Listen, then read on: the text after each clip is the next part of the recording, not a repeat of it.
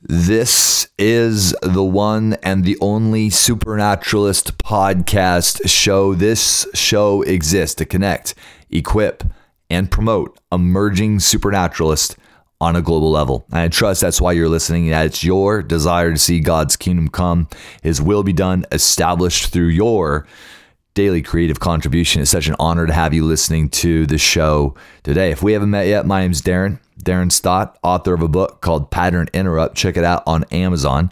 Again, Pattern Interrupt. You can do the paperback, the Kindle version, or for those of you that are still learning to read, like me, you can listen to the Audible version, which is a good time. You just drive down the road, have it being read to you and stuff. Super cool. Pattern Interrupt on Amazon.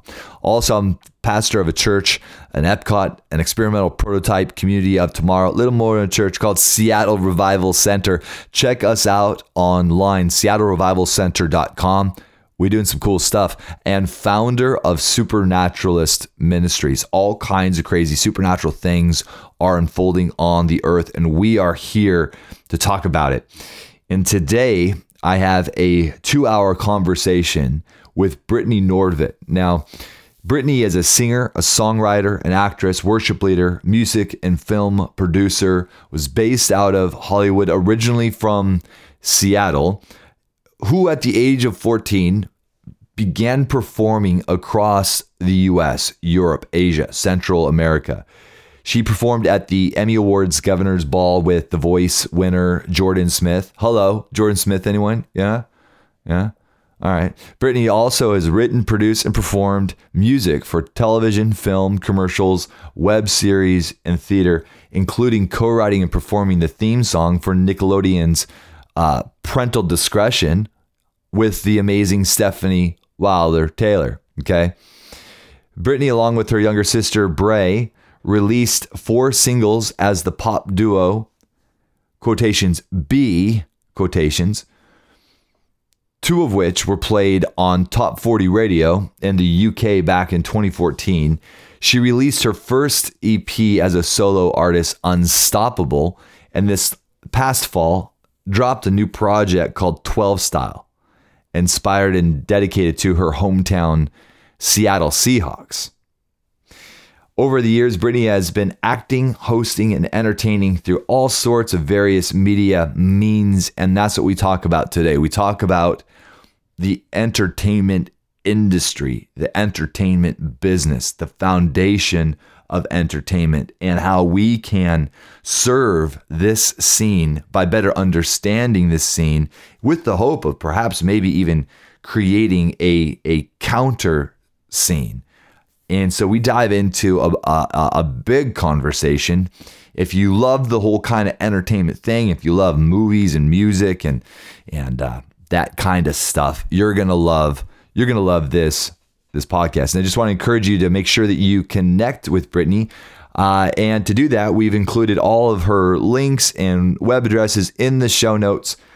Um, but you can find her. I'll just throw out her handle real quick on Facebook and YouTube. Just put in her name. Again, it's Brittany Nordvet. And so, without any further ado, let's dive into this interview uh, with Brittany right here right now on the Supernaturalist podcast show. Let's go. Connecting, equipping, and promoting emerging supernaturalists. Being created for such a time as this. All right, and here we go. there is more. He said, what? Brittany, how you doing? I'm great. How are you? Welcome back to Seattle. Thank you. And Exciting. you just got done with a conference. Yes.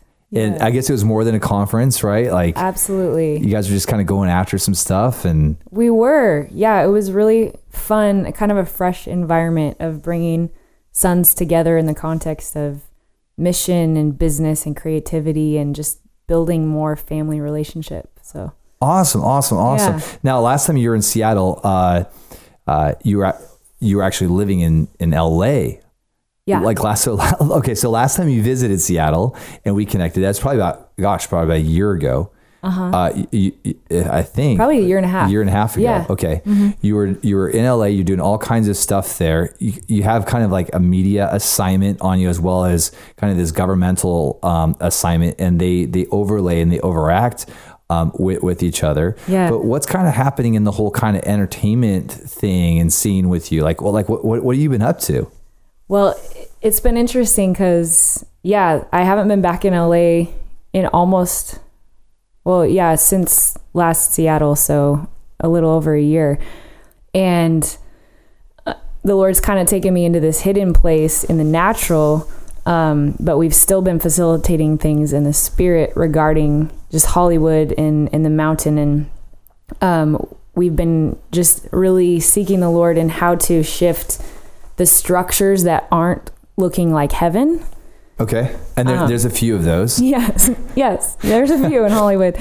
Yeah, and and then also just going in for the blueprints in how to build what does look like heaven and how Hollywood is meant to look like, how God created it, and so, um, and there's definitely been stirring. I mean, we've seen a lot in the news of stuff being exposed amongst the false structures in in some of the you know powerful people who've been kind of you know forming what that looks like um so that's good that that's being exposed and kind of dealt I with want, I want to dive into that Okay. a little bit if we could. Sure. Um, how long were you in? How long were you in uh, Hollywood for? about 12 years Wait, you were there for 12 years? Yeah. Oh my goodness, that's a lot, lot longer than I, than I realized. yeah Yeah, and it was that just like um, super intense, like being in that just whole kind of scene. I mean, I, I can only imagine like the the people go there to to not be hidden. people Yeah. go there to be um, discovered. Uh-huh. And um, but you went there specifically to be kind of hidden and embedded into that whole kind of scene, right? yeah i i didn't know i was going there to be hidden at first okay, okay. like I had you know a piece of the vision this big picture the lord was showing me like you're you know I did I grew up doing music and had a passion for acting and like so I was already functioning like with those gifts and then I had a heart to create content that was releasing truth and life and just all aspects of who God is in a mainstream way and in a pure way. And the Lord had been showing me that he was going to be launching a new kingdom system within the center of the current system, not like a side on, off to the side like the Christian industry had been. Not that that's bad, Sure, sure. but it served a different function, right? And so, um, and that this new system would explode and go beyond what that current system had been able to do and help facilitate God's people to really be who they're created to be uh, as stars that don't draw glory for themselves, but point to God, their creator.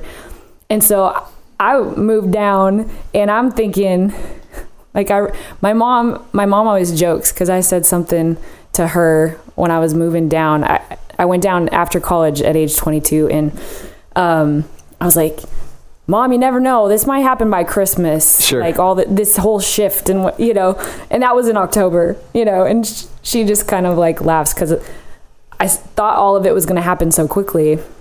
And so it was definitely really what the Lord took me into was this boot camp. wow, wow. And really for the first 8 years, it was like he he would open doors, like he opened doors in music. So I started recording and got a band together and started performing gigs and and we started uh, a prayer meeting in Hollywood. I was living So that was kind of the thing, like you were going there to kind of dive into like the, the music kind of scene within Hollywood, or the or music and acting, and acting too. And acting, too, I hadn't yeah. done as much acting. right? So, um, so music was already, I had already been doing that professionally to a degree, um, coming out from Seattle. And so I knew like that was what I had the most experience and stuff, but I was excited to pursue and explore acting more. Yeah, absolutely. Um, and so, So you assemble a band, you, you're putting this band together, and then that's also kind of turning into this like kind of prayer gathering. yeah, And uh, so there, there's kind of this um, spiritual kind of churchy kind of kind of dynamic that's starting to form. Yeah, yeah, and we were just praying for revival in Hollywood, and and then these doors were opening and we were playing in these clubs and then I'm I'm getting to experience what the club atmosphere felt like because it was very dark but it was exciting because I I've always loved being in the dark places and just Sure. releasing the light and just and not being you know overtly like Christianese and like Sure, sure, you sure. know just yeah loving them in a in a way that they can respond to you know and um so we we had some you know just interesting experiences with that and then at one point the lord was like okay you need to stop with this band i'm going to shift and i was like but we're getting into all this momentum like why you know Yeah. um, and he's like, trust me. And so I was like, okay, we need to kind of cool it for a moment. I'm not sure why. And then he opened the door into acting. And then suddenly I'm, I'm in these different acting classes and getting favor with different casting directors and different things. And, and then I was just like learning and growing with that. And then I actually got, I'd, I'd done like a couple short films in, um, was just getting a little bit of experience and then I booked my first supporting role in a feature film and I was all excited like Yeah. super stoked like Awesome. and I didn't even feel I'm like really am I I didn't even feel like I was good enough yet like cuz I was still felt so new and but it it was like okay this is awesome this is exciting and like we had already had like the cast party like before we started shooting um, like a month in advance and to just build relationship and kind of get start getting to know each other and comfortable with each other. And then i think it was four days before we started shooting the lord said you need to turn this role down. And i'm like excuse me? Oh no, you didn't. Oh no, you didn't. and he's like because this would be compromise Wow. Wow. And I was furious, but part of me knew because the role was very subtly seductive. Okay. Not overtly, like, Sure. not to the point where if you're watching it, you're like, oh, this is crossing the line. Yep. Yep. But what I would have had to tap into to Okay. actually play that, it could have opened a door. Absolutely. Yeah. and and I had never, you know, that hadn't been my life, but it was like yeah, it was like that was this testing. Interesting. And I was like, why didn't you tell me this a month ago? Like this is very unprofessional. Like 4 days before shooting and here I'm going to they're going to be pissed at me like yeah, totally, totally, totally, totally, totally. and he's like, "Are you how did that conversation go? Oh, well, first the Lord was like, Are you going to obey and trust me? And I'm like, "Fine, Yeah, you know I will, but this bridge is going to be burned. And sure enough, oh, the director was furious. Wow. And, and I understand. Like, I, it's like, you know, so, but You'd already had the pre-shoot party and everything, Yeah. right? Like, you know, like you have to now. yeah. And so then I'm just praying. I'm like, Lord, you need to then provide the right person for them so they don't Right. get screwed, you know? Right, Like, right, right. and I, I trust that he did. I, I haven't spoken to them. How, how, did, how, how did that film do? Do you know, like how, how it did after it came out and was released? Like, I I'm not. Sh- did it I make it to did. Netflix? It it was That's how you know if, it it, was- if it's successful. it was way to- before Netflix. okay. I'm older than I look. awesome, awesome, awesome. Me too. Um, yeah, because that would be. Do you, uh, have you been in any movies that are on Netflix? no, That's like a bucket list thing for me. Like it'd be so cool. Like I don't even care if I'm like an actor in it, but it'd be so cool to just even have your name like on a credit, like that, on that Netflix. You know well, what I'm maybe saying? we can we can. Collaborate. Yeah. I got some ideas for some crazy, crazy movies. Okay. Yeah. I know some people. Some people. they're not exactly like Christian movies; they're more like horror movies. But like, I got some ideas. Okay. Like, like yeah. Anyways, I want to hear these ideas. yeah, I got an idea about a moose.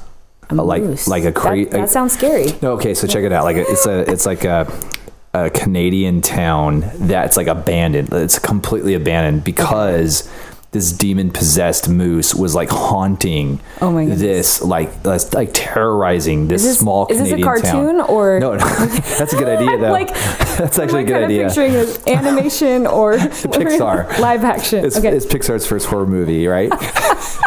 um, and then these guys like they go like these guys like maybe it's a like the filmmakers yeah it's like Blair Witch right Uh-huh. and and, uh, and they go back to this town Okay. to find to hunt to kill this this moose that had been that terrorized so it, it's totally like a black comedy it's kind of like like Okay. you know it's kind of like these guys with thick Canadian accents you know it's bl- very Blair Witchy like you know like with the camera and you hear the moose out We in the need woods more of that. yeah, I know. Oh my god! Like it was the boogers going everywhere. But like, it, but can't you just like I, I know enough of it's not you know. But I, I you know so I got ideas. Okay. So if you know We'll- people, we'll if talk you wanna, more. We'll yeah, talk more, yes. Yeah. Now now that I've hijacked your your storyline, but you were you were obedient to the was Lord. awesome, awesome. So you were obedient to the Lord, and you met with him. They were furious, but it was really Yeah. kind of like it was kind of a test for where the Lord was going to be taking you. And Yeah. And and literally that was the last acting that I did. And the Lord basically said when it's time to go back into acting, you're not going to go in the same process. oh, interesting. I'm going to open the doors. And so don't look for it basically. Cool, It'll cool. come to you. And then he redirected my focus back to music. And and my younger sister actually had moved right around that time down and we started doing music together Awesome. which that was a fun season as well. And so, and basically, like for eight, the first eight years, it was like these. I'd get thrown in and favor and open doors in one area, and then I'd just be learning how they operated. But then every time there would be a point that God would pull me out because to go further, I would have to compromise. Interesting. Yeah, interesting. And every time it was a test Wow. am I wanting to am I getting tired of waiting and wanting to like okay, I'm just going to make this happen because this opportunity's here and this is what I'm here to do and or am I going to trust God's best? Um, and ultimately that's all I've ever wanted because I've ne- I've never wanted to become an artist in any capacity or person for that matter Sure, sure. that professes the name of Jesus yet is doing things in the way of the world. Totally. Yeah. Cause like, and that's what I was seeing so many believers. Like I'd have pockets of friends and I'm like, yes, we can change this together. And then they would slowly choose compromise. And then I'm like, Because because because of the pressure to compromise, or do you think that a compromise was already there, but it was kind of more of like a Christian name only, or, or were these like sincere, legit Christians that were compromising in order to make it in the scene? Well, both. Cause, cause what I found is in that environment, any selfish motives, any mm. any type of motives that aren't of God, they will surface. Yeah, totally. And and it surfaced to me. Like there was some ugly stuff that I had like um, was like, oh wow, I really want to do this my own way right now. Yeah. And it's looking kind of ugly right now. And I'm sorry, but I'm not sorry in this moment. But I will be later. I'll repent. But you know, like so it's but it, then it's the choice. Am I going to let God purify that out of me, or am I going to choose to That's let awesome. that remain and go my own way? That's awesome.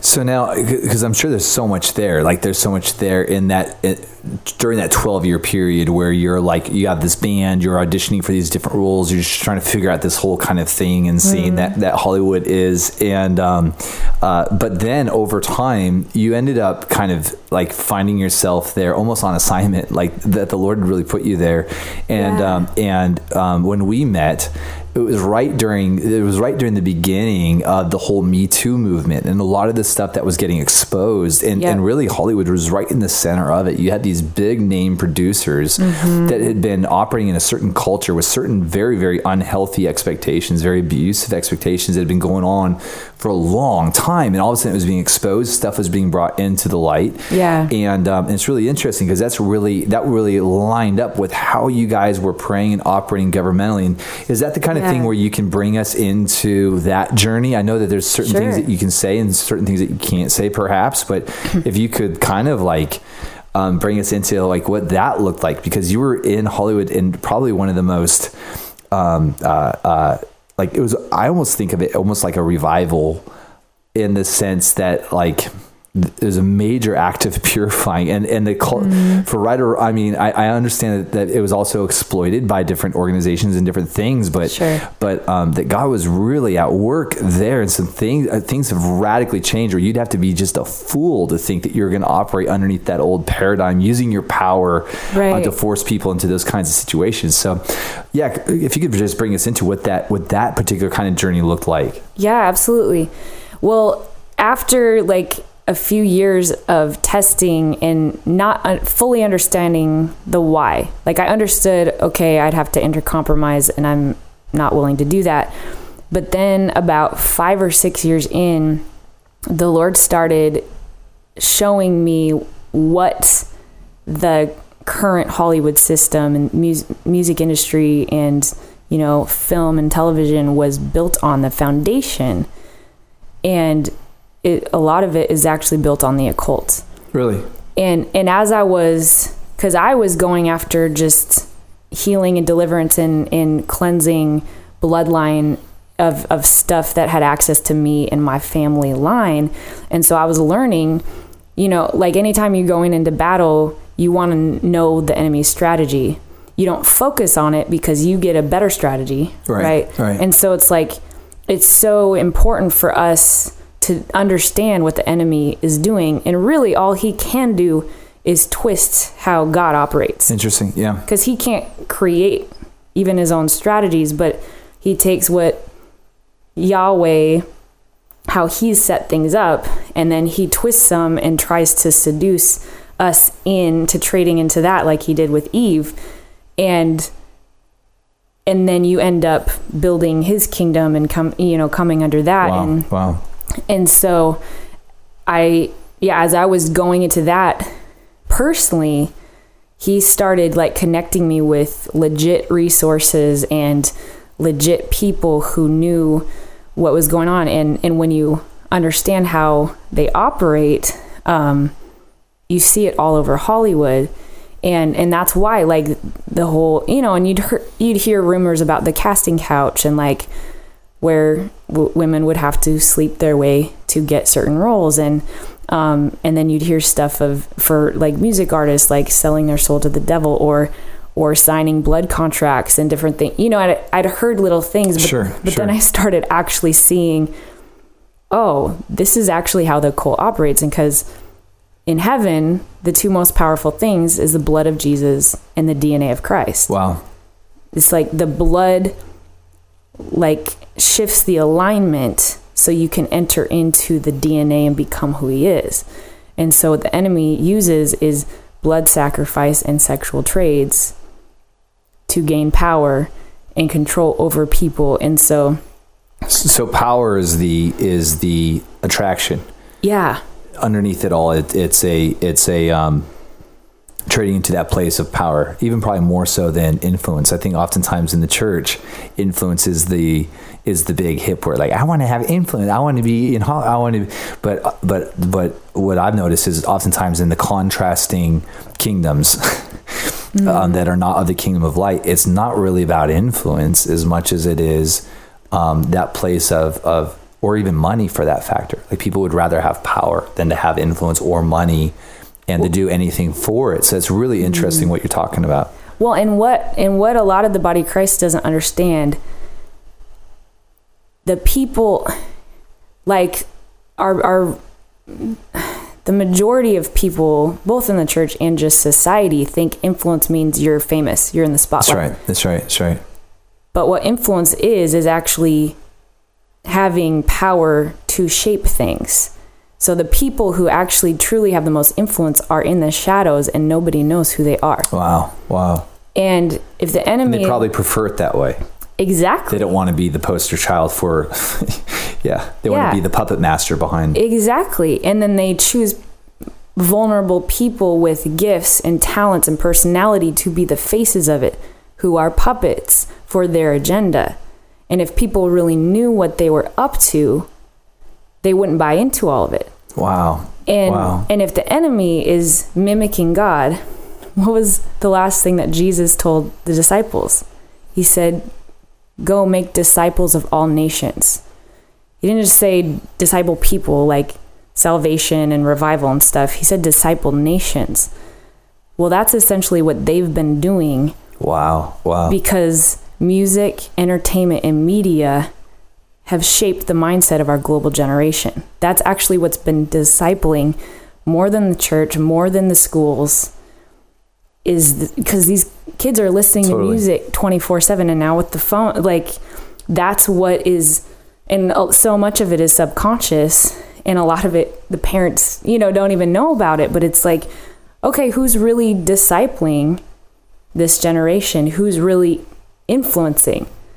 It's not the ones with 50 million people on social media, it's those who are their handlers or their puppet masters are kind of setting the agenda through the record labels or who are financing what's going on because they call the shots because without that So it's not because I think there's, there's there's this idea that um, that let's find what sells and then let's that let's market that which is marketable. But what you're saying is is that's that's not necessarily what's what's taking place. That there's actually a very subversive, hellish agenda that's determining what's going to be marketable, and then that's what's what that's what's being fed to people. Like that's the allure, the seduction in it of Yeah.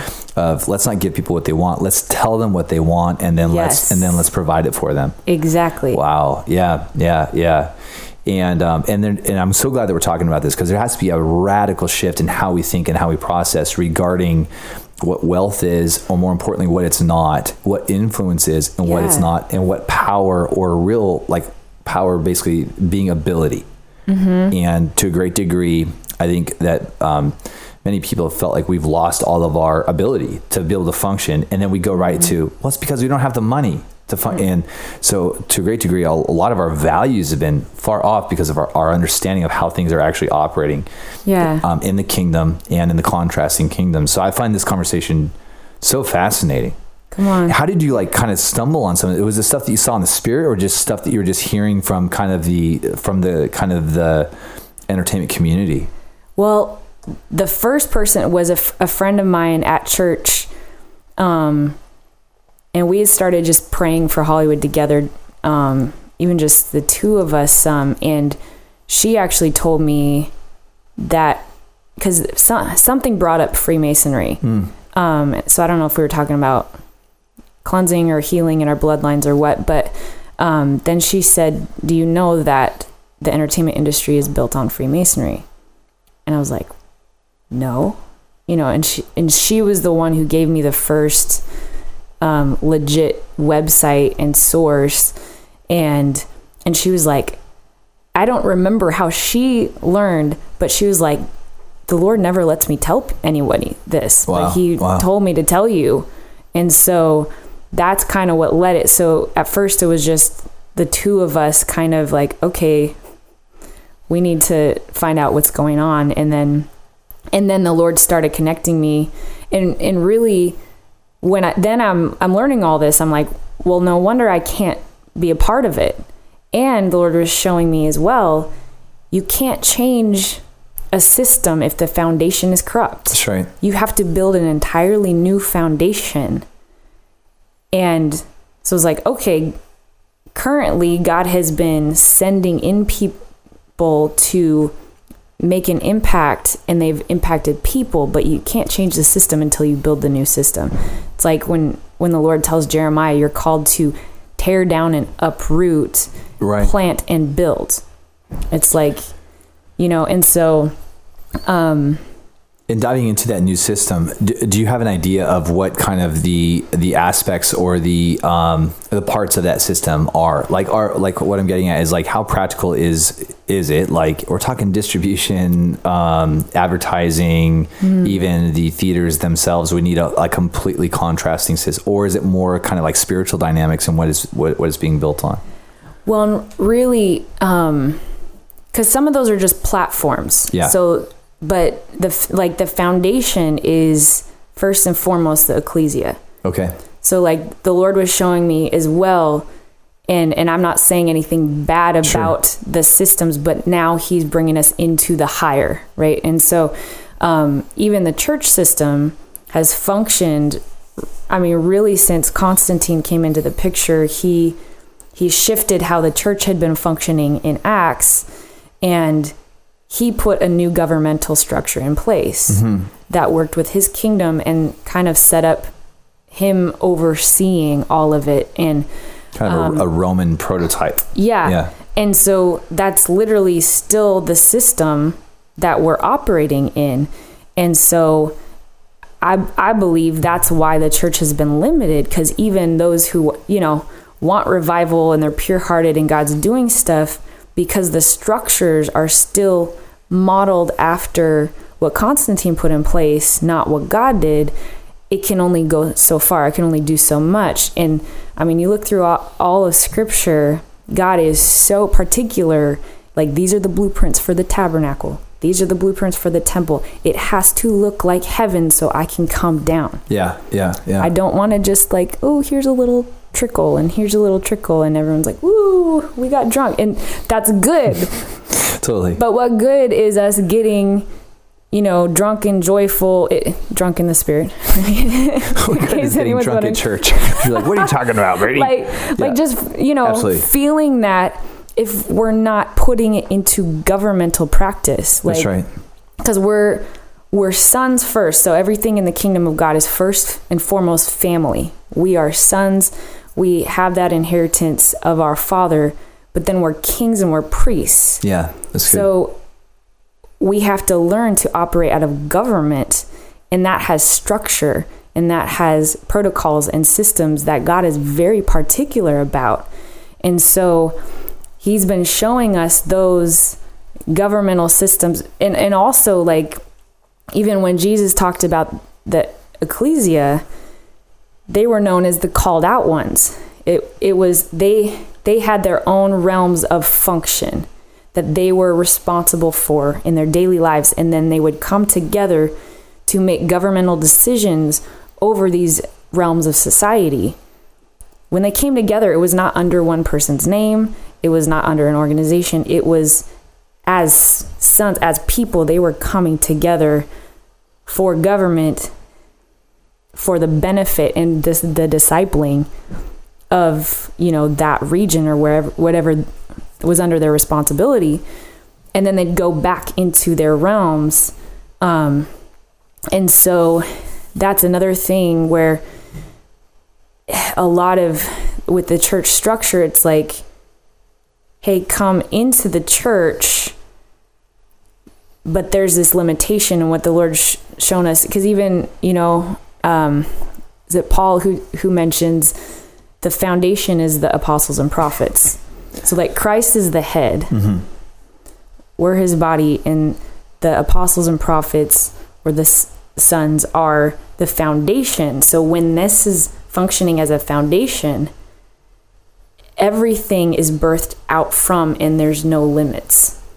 So like building family and training people to operate out of the government of heaven in those structures then it's like oh you're called to develop this business or you have this creative gift and or you have this technology let's as sons come together get the in relationship and really out good. of our seats really good. in heaven in zion let's get the blueprints and help you build this and birth this as a foundation and alongside not as oh you're you're under my authority and you're just Absolutely. serving into this church you know and so it's it's literally it's flipping the mindset and setting things up for forever expansion and limitlessness and it's all interconnected and then it's not attached to you know one person or one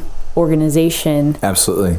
so You know, I, I absolutely. And I'm just thinking about like, um, like uh, how we tend to when we think about like the kingdom, we tend to contextualize that within um, church. Like I almost called it churchianity, but we we we we take our whole Christian experience and we we encapsulate it into a Sunday and maybe a, a Wednesday. When you look at st- statistics, people that do identify as Christian um, typically um, maybe go to church once once a month.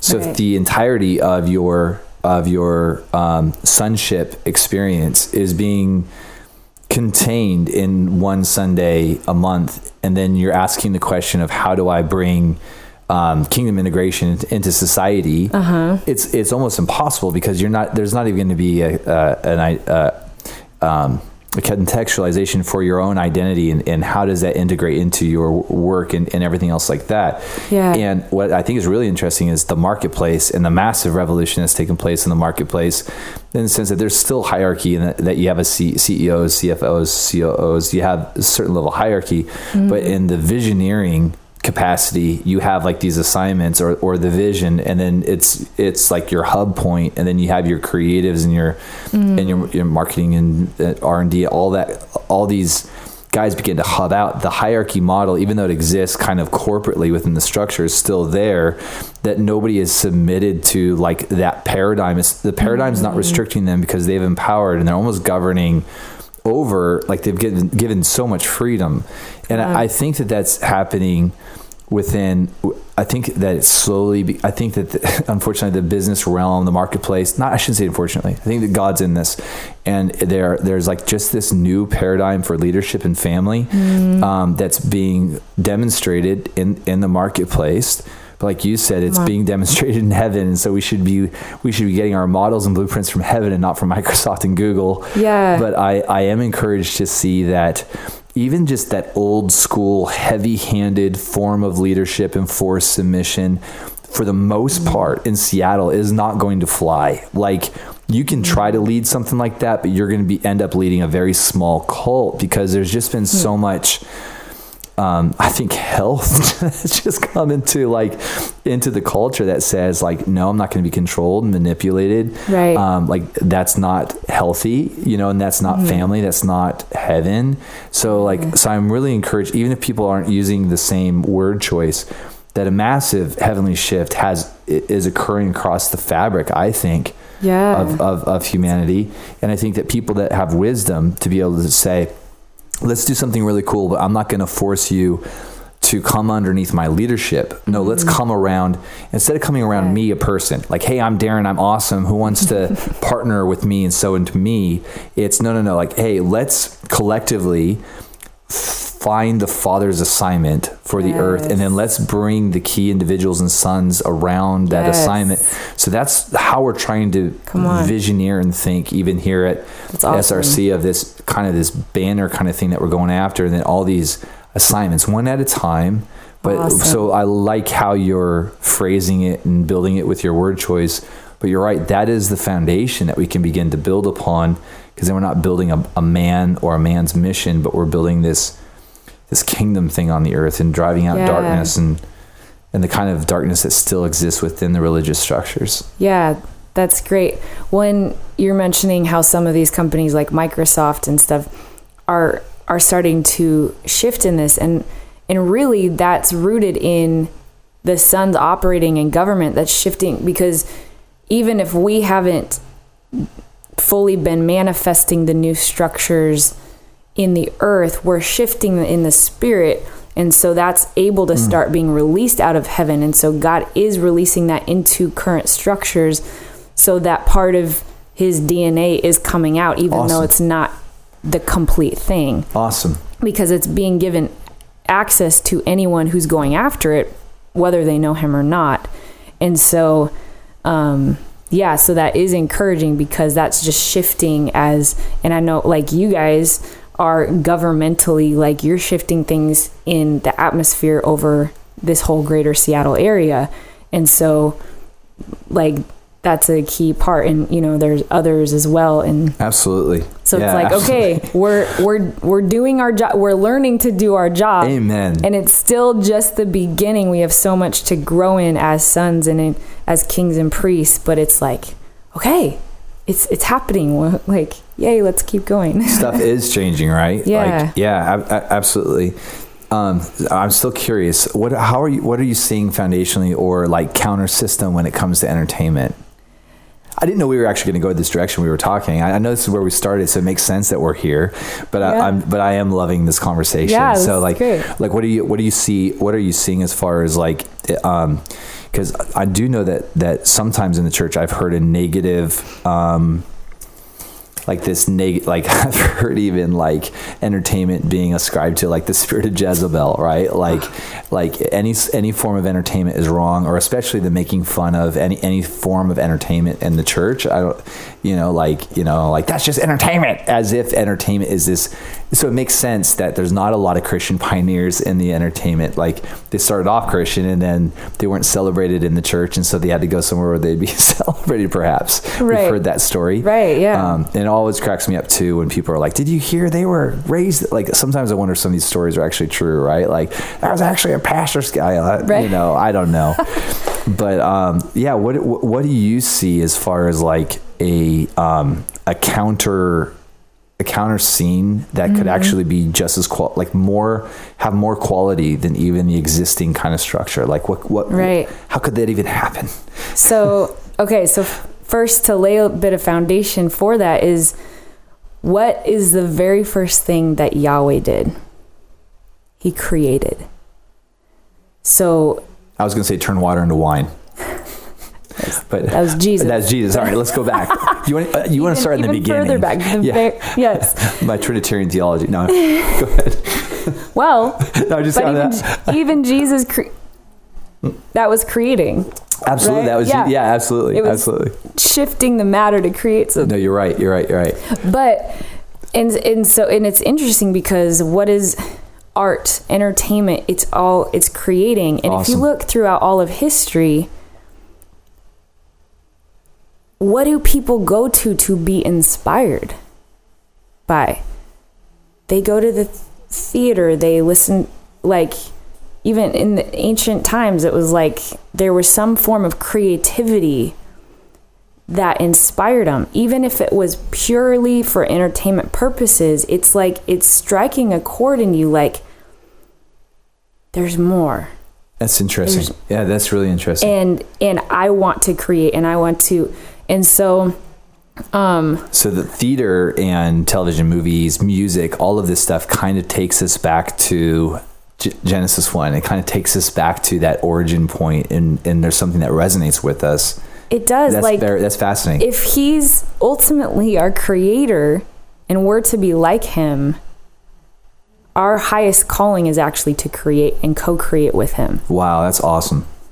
and and also if you look throughout history when every time there's a major acceleration of technology and awareness and shifting in culture it was a time where the arts and entertainment were very prevalent and new sounds were being released new art was being released. And i don't think that's an accident. I think and to me i think that's a part of our worship.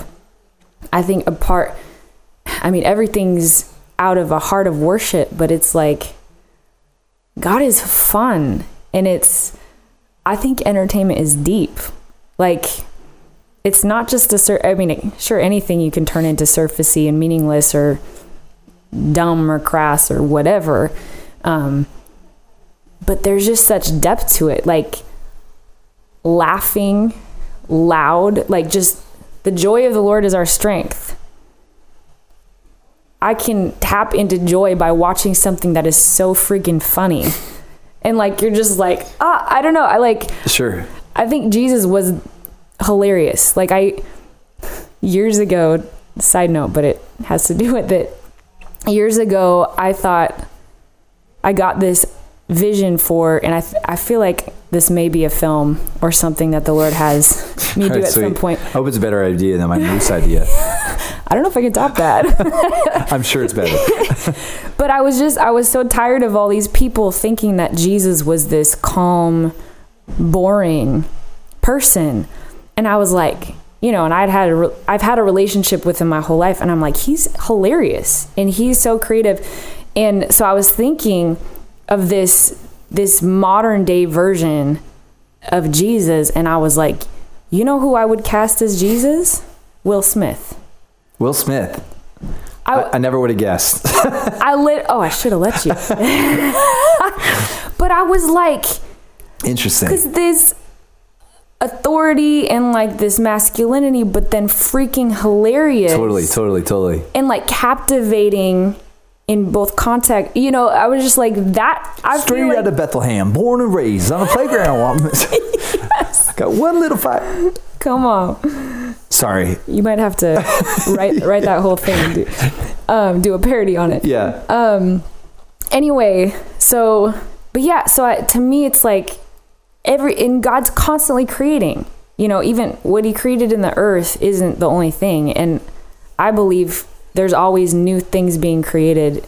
You know, in realms of heaven, and and we're we're called to help do that. So, um, but yeah, going back to like music and entertainment, entertainment i think is so inspiring and especially i mean in most entertainment like you're releasing regardless of intentions you're releasing some kind of message you want to kind of catch because that's another thing is there's something disarming about a story like like if i'm reading a book that's informational about truth I could already have these subconscious blocks like, I don't believe this. I don't know if that's true. I don't know if this is true. But if all of that was put into a novel or a story, I'm not going into it with my guard up. I'm going in, oh, th- it's a story. Wow. Let me. Wow. And I enter into the story completely open to experiencing it for what it is. And therefore, I receive from it, I receive whatever, I'm imp- impacted by whatever spirit is attached to it, whatever truth it's trying to release. Totally. And that's what like TV and film does, where it's like, and that's why Jesus told parables. Yeah, absolutely. Like, absolutely. He told stories. He created this visual world for people to enter into, and it helped them receive the truth or or the concepts that he was trying to you know bring them into. And so, yeah, I think. And then entertainment is just disarming. So you receive when you're just like, oh, this is fun. Um, and then with music, man, music is the ultimate because everything is foundationally made up of frequencies, vibrational frequencies. And so music affects everything. It affects our brainwaves, it affects our bodies, whatever frequencies are being released to us through music. It's literally transforming our DNA and our molecules and our mindsets, whether we're aware of it or not. And so, music is absolutely key and that's that's something that's just been so huge on my heart cuz like even even like when I was back in college I was, when I really started writing more seriously and started my first band and I would just write about everything. Like some of it was worship and some of it was like get on the dance floor like cuz I I love dancing. Like I I feel like God loves dancing too. He's doing it all the time, like, um, because it's this expression, and um, and I remember the first time I wrote this song about being on the dance floor and like you're attracted to someone, and it just came out of who I am, right? And I was just like, this is amazing because all we hear about love songs or you know attraction songs it's lustful mm-hmm. seductive perverted twisted demeaning etc Yeah. and the lord and this was like this beautiful kind of just romance and intrigue and clean and So there's a purity. fun yeah Yeah, purity in it. yeah and and And yet it was still fun.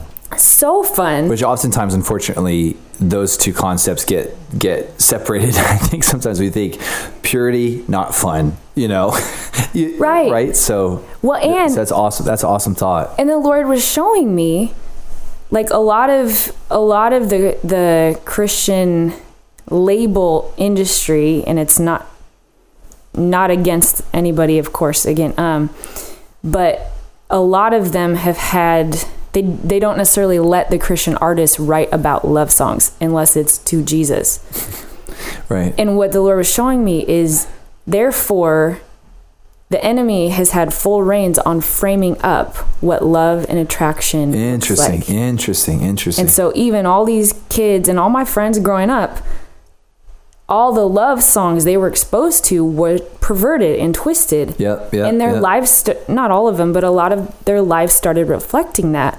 And it was like, where are the songs that are like showing those content? Because, you know, when you hear a married couple tell about how they met and got married and, you know, their romance and stuff, it's like, oh, where are these in the songs? Like, Interesting. Yeah. and so It's a great point.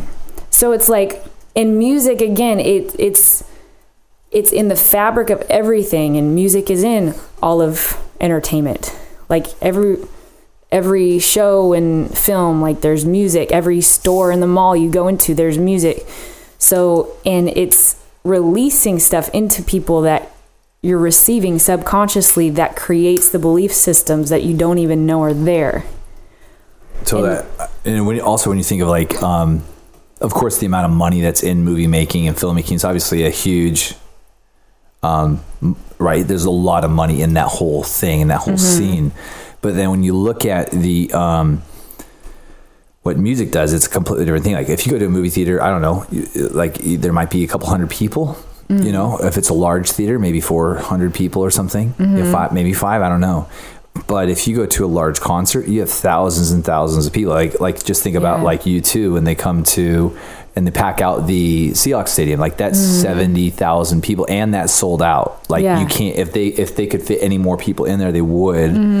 And um, but like when you think about that, like movies don't do that. Like movies don't pack out arenas like like the way the bands do. Right. And then also like I, to uh, as far as I know, I, I don't know of like a like a revolution or like f- like like you know like the kind of things that music stirs up in the emotions. Like you when you see a movie like you said, you might laugh like ha or cry, but like very seldom do you see like a whole movie theater, a whole audience participating in a film. And I just think that music um, almost demands a participate. Like like there's so so many different kinds of Yeah. styles of music. You can't help it like not like like bang your head to or tap at least the very least tap your foot to. Yeah. But some types of music, like especially you play music near kids, and I think you see the most genuine human response, like the most Mm-hmm. inherent kind of genetic response to music even little babies will respond by dancing or clapping or it's just fascinating how it's a part of our programming Yes. um, you know, versus I think like like movies and entertainment, it it's the storyline that identifies with us and takes us perhaps to a far more extreme place than we would typically go, and that's where we're like sucked into the drama of it all mm. or the absurdity of it all, right? Because both things are appealing, but when it comes to music, I like it. There, it, we can't help ourselves. It, like music, it like we are like hopeless to music because mm. Because music's in our DNA, right? Like it's Yep. a part of like we were we were sung into creation. Like he Yep. sung us into being. and he's constantly singing over us. Yeah, Yeah. that too. Yeah. And so, and it's like, if he's constantly singing, we need to be releasing into creation what he's constantly singing, not just over e- each of us individually, but over creation. It's like, that's part of what I believe was going to bring the restoration of all of creation, not not only Wow. humanity wow. is and and what music does too it opens portals like i another thing the lord showed me was how like king david he set up this 24/7 tabernacle of worship nonstop and they hadn't even had that before because before then only the high priest one day a year could enter the holy of holies Right. and then he goes and surpasses the protocol God gave because he actually he saw what was post Christ and tapped into that through the sound of heaven out of worship and created that portal so that the presence of God could come and rest. And that was the first time God started calling Jerusalem Zion Wow. The city of David, Wow, because- that's really good. it that sound that sounded like heaven broke open that portal allowing and, and creating it so oh this looks and sounds like me so i can break all these protocols i gave them and come down and rest. And then allowing Solomon to manifest the wealth and abundance out of wisdom's house and out of Zion into all of Jerusalem so beautifully that it drew the rulers of all the earth to come check out what the heck is going on here. Wow. And that's what it is. The sound breaks open the portal, the structures allow the government and functionality of then manifesting heaven into creation. And that's what we need. I don't believe we can shift the business culture and the technologies without shifting the foundation of the sound and entertainment because that's what's going to break open the portal for the rest to come out and be manifest and land. That's awesome. Yeah, that's awesome. It's funny. I, I was speaking a couple weeks ago, and um, uh, on a Sunday, and my son wasn't feeling good, so he was on the front row. And I was like, I was kind of having fun, but I was like, you know, God doesn't have a big Xerox machine up in heaven. He's not up there making photocopies of past revivals. Like, we don't need to go back to 1994. We don't need to go back to 1948, right?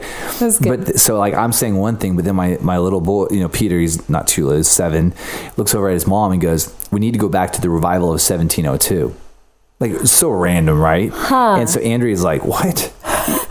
and so she Google's revival of 1702, and the the Queen Anne architectural revival came up.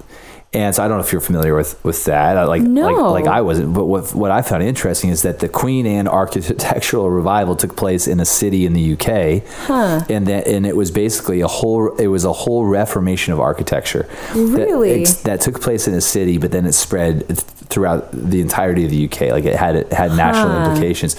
So um, and and so I that, that's so fascinating because w- what we've been what we've been con- talking about or, or conversationally contending like all of these things it's not contending like oh god like not not, not a lot Right. of groaning about it but just this whole place of like cavalling with the lord and, and entangling Mm. with his with his agenda for seattle and everything but queen anne in uk and of course we have queen anne Yeah. here in Seattle. So it's like it's just fascinating. Like he One didn't of say the that. governmental mountains. yeah, one of the main the the mountain in the center of the city. So the city's Right. surrounded by the seven hills, and then but the one is in like the city center, Queen Anne, Right. right? Uh-huh. And so, anyways, the thought there of of a movement that could begin in a city, you know, and but the, the movement always begins with the sound. Like there's always a sound, and then then the movement follows. And we, I was sharing that with our people, and there was a guy in our church that he's not a part, like he was a visitor, he'd never been here before. And he came up to me afterwards. He's like, "You have no idea how significant that particular word was." Hmm. Then he starts going through the like the musicology of mm-hmm. what music releases on the earth. So first comes the sound, and then the art follows the art, and then the then the culture and how. Mm, but he went. He started like in the classical music, and he took me through like in like five minutes. He took me through this like this this this overarching kind of like music, musicology, like this like like the science of music, and and this. Anyways, it was so fascinating. So what you're talking about is if we can begin to capture if we can begin to capture heaven's sound like david did if we can see it and mm-hmm. hear it and then begin to reverse engineer these things onto the earth that they will actually capture not just uh, the heart of a generation but they'll actually begin to capture and create a new a new heavenly realities on on, on the earth that'll go far beyond sunday context or far beyond a local church context Yeah. Well, and interesting that that revival. I totally have a hair in my eye. Sorry. There it goes. pull it pull it out Like it's not moving. I got some Um, tweezers. I keep them in my office. Oh, I just sit here and just kind of, you know. Um, but how interesting that you were brought to the architectural revival because architect that's dealing with structures. Oh, interesting. So it's the sound and then building the right structures for that to come into. Yeah, that is. That's very interesting. Yeah, that's awesome. So cool. Man, I'm gonna have to look that up. Yeah, it was it was definitely a trip because I was saying one thing and Peter's like, "No, we do need to go back. We need to go back to the revival of 1970 in Queen Anne and UK and just I love that. pretty crazy." Huh. So cool. Um what are is if it's cool if I just kind of switch gears. I don't know if there's anything else you wanted to kind of hit on in that whole because there's so much. We've opened up so many cans in there. Right. um, there was something I wanted to go back to. What was it? Um.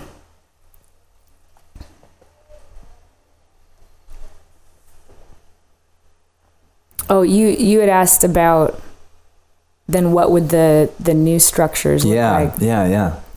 Um, some of that we're def- we're definitely still learning as we go, um, but definitely out the foundation being the ecclesia of family and people learning to be in their governmental position. Because the thing that can get dangerous is if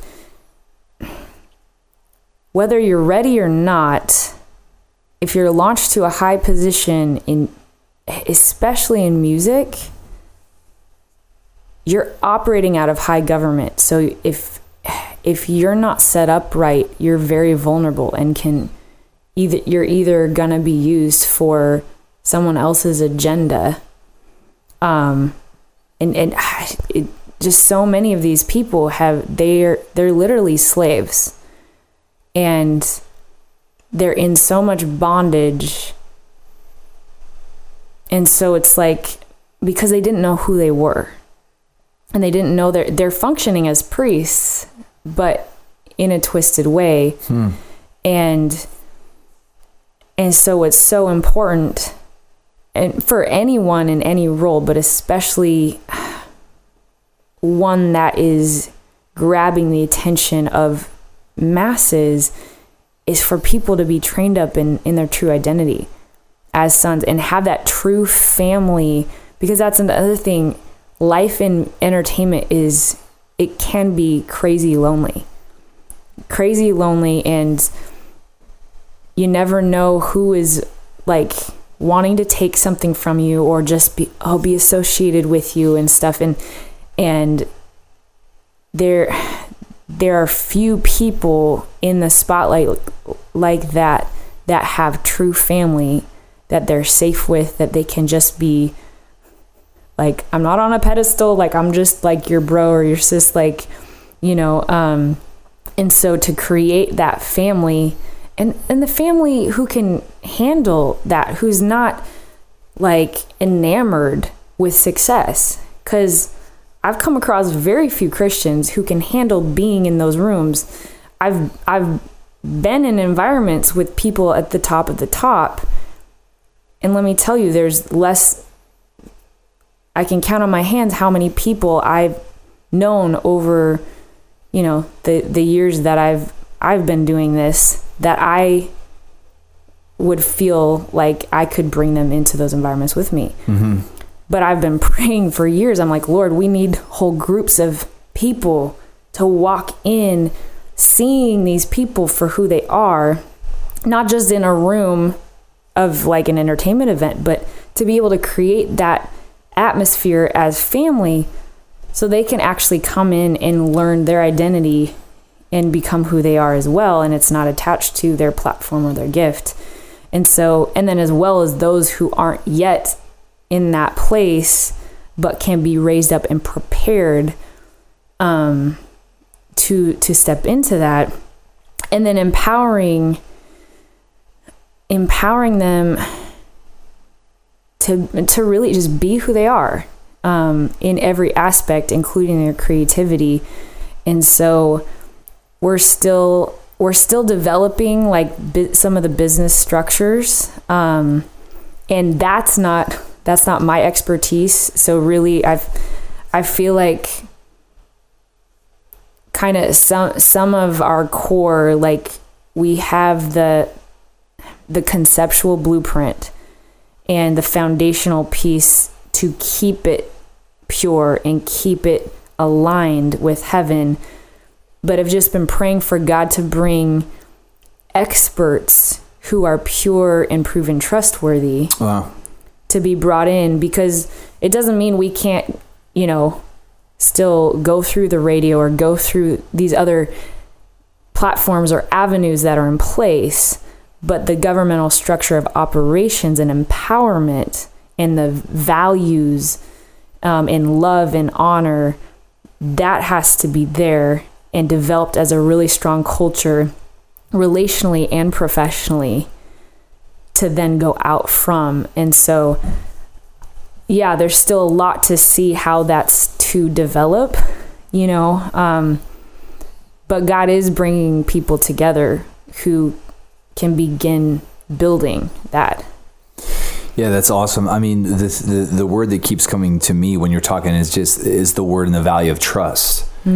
Because um, what you're talking about is like will like as I step into favor and as I begin to be celebrated, can I trust you, or or am I going to all of a sudden not not trust you anymore because now I'm second guessing the the Your motive, motives, yeah. yeah, beti- behind everything that you're doing. Like, why is it you didn't want to have coffee before, and now now you're bugging me all the time to have coffee, right? Like, yep. Like, and so oh, all of a sudden, somebody now. I- you could see where it where it'd be easy to like um where it'd be easy to become very untrusting or very skeptical or suspicious when you step into a level of favor wondering if just everybody's kind of wanting something Yeah. you know wanting something out of you.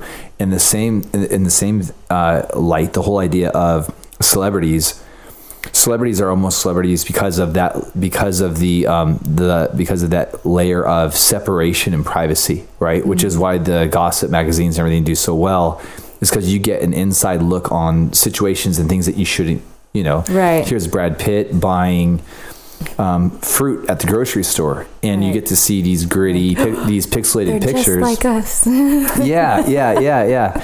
And so that's kind of what makes, you know, but the kingdom is not the kingdom of heaven is not like that, you know, like there there aren't those layers of, you know, And the in the in I, I've been studying James recently and just like the whole because of the th- this elitist thing that's already penetrating the church even before Constantine had, gotten into it. Right. this uh, this this crazy elitist racist um, ec- these economic divisions even celebrities in the church like that was already the Mm-hmm. disposition of like the human disposition was already infilt- infiltrating the church and James is like railing against it. Like we do not get to do this. We do not get to take on he calls it worldliness like Mm-hmm. and um and uh so it's it is really interesting like what you're what, what, what you're what you're talking about as far as a new kind of a new kind of system and also just this whole my mind's going just thousand miles an hour like this whole place of like the kingdom trying to in, infiltrate uh, that existing system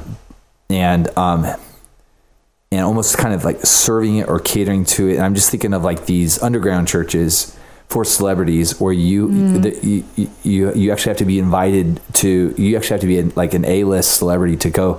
So there's different levels of underground churches. Like there's some Right. that are like if you if you're like a grip you, you can get into the church but there are other ones that you got to be basically a kardashian to get into it you know?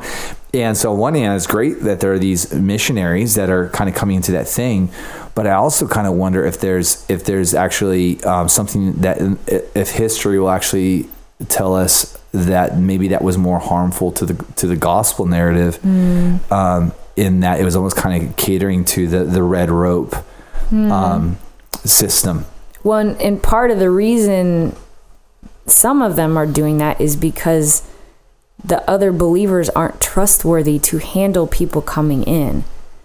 And so there's not that safety for them. totally And they need to be able to have come into families who have it's not just all people like them. You have household mothers and business owners and just like you know all kinds of people um, that just see them as family and that's very hard to find thus far um, you yeah know? you don't want to have to go to church and get i mean i remember when um, brian welch came Mm. here just to attend a conference and uh, back in 2015 and um, but he was such a stinking sweetheart that guy. But i did feel bad for him because like he's literally doing selfies with people everywhere all the time just like non non-stop. And so you're right there has to be like a culture that's created where um where like- people where people where people can be honored but you know they can be honored for their accomplishments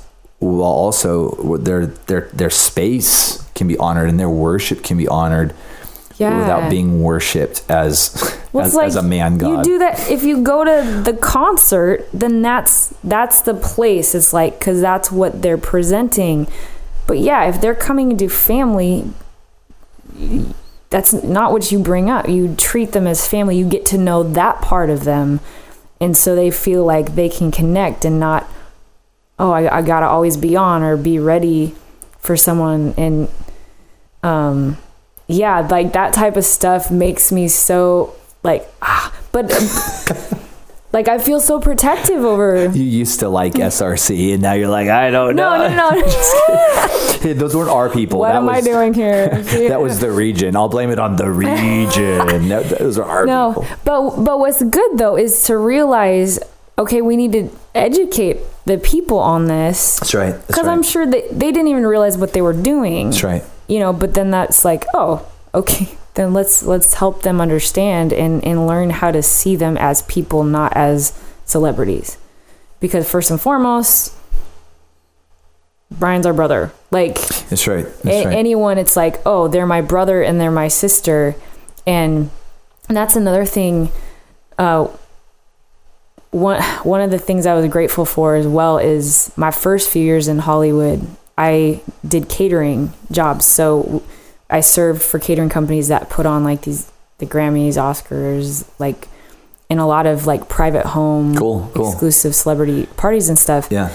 and all my coworkers who were all you know trying to make it in the business you know they would just be enamored and i would just be They're like dropping business cards and headshots. Right- and- oh oh what i mean i i've seen coworkers get kicked out of Really? houses because they did that. That was strictly against the rules. But um it, i would just like watch and ask the lord what was going on and and just feel this love for these people. And i knew uh, wow he's setting me up to serve them to to grow even more in my love for them to also know how to prepare for whatever my role is and you know other believers. And i just remember being the most you know to use the typical terms the most a-list event i was at was at a very well-known person's home. And i mean literally every probably 200 a-listers. And everyone is going crazy. And actually most most of the staff wasn't even allowed in the home. They were just Really? prep and i was i was one picked to go in the home Wow. and at first I was just like standing with a tray, you know, with drinks and then peop stationary. And then one of one of the guys came over and was like, "Hey, can you just start walking around filling everyone's glasses?" And that was totally the Lord. So I got to walk in and out of around everybody. And I had a couple moments where I I had to pull away and I almost started crying because of how broken these Wow. people Wow. that everybody worships and wants to be like and and wants to work with and and one of them in particular um I was pouring her champagne and she just looks me in the eye and it it was the most empty dark lifeless that I've ever seen and this is literally one of the most famous people Is it Julia Roberts? no Just kidding. Just start sitting here I, guessing. I'll say no to every guess. Even- I could resist. no, not Julia. No, but it, but it's someone Wow. that if But I it, said it caught the you name, off, it caught you off guard because you, you wouldn't expect that, and then all Well, of a s- actually, it didn't. Well, the magnitude caught me off guard, but I was I was I had already been experiencing it. But for someone who's so inspirational to so many people, I literally I had to go back and I almost started bawling. wow. and I was like, Lord, like we uh, we've got to be seeing these people. If we're enamored by them or their platform or their gift, we can't see them how He's our Father sees them. Wow, that's really good. Therefore, we can't truly love them, and we can't be entrusted with a relationship with them. And therefore, how can they come into knowing who they truly are? When everyone, even those who actually know the truth, can't even see that they're in darkness and they're lost. okay, if I can't see that, I can't bring them into the truth. Totally. Totally. And so, Wow. uh, I could, I've, I could go on about that, but, but yeah, so it's like that trustworthiness of, and really it's, it's found out of love. That it's, it's not easy, but it's that simple. It's like love and then in knowing who I am. It's like I know who I am in Christ. I I've I don't know everything about what that means and I'm still growing in it. But then I can be with these people and not feel like I need something from them. It's like, "Oh no. I actually have everything you need. What can I release into you? You who has billions of followers and billions of dollars and are worshipped for inspiring or being amazing and blah blah blah like no how how can i love you and i've been in other contexts where there's been able to be more of a relational interaction and they just melt because they're not used to Wow. Wow. Wow. that they're like and they just start sharing all this stuff with you just because they feel that love and they don't have people to talk to they they and when they know because they can sense a mile away if someone has a hidden agenda even if it's uh, in that person's subconscious Totally. they don't even realize it Totally. but it it puts off an energy it puts off a frequency and they don't want anything to do with it And they're around that all the time. yeah. Yeah, they're around that That's all the their time. life. And so when they experience someone who is just releasing love and seeing who they are and even just spirit to spirit is calling them into their identity and they're just it's it's amazing and um but to if we can build a culture of that it's going to shift so much you know Yeah, it's really really good, and that's and that's and that's what's important. That's what's needed for um for restoring these foundations, right? It- Yeah. is, is is that we're gonna have to build on on love yeah because if we don't build on love, then we're going to be approaching everything else through a fractured with fractured lenses and a fractured mindset. Mm-hmm. We'll be approaching money and power and sexuality all through the wrong grid. Yeah. It'll be all motivated by a certain level of probably subconscious selfishness if we haven't Yeah. passed these different love tests. yeah absolutely And that's why this conversation is really, really important because we all need to examine our hearts in regards to even just idolatry and and the worship of of man. And, most of us would say, well, if please, ever ran into a you know uh, Lady Gaga at the grocery store, I'd be I wouldn't be impressed. But you, you know, but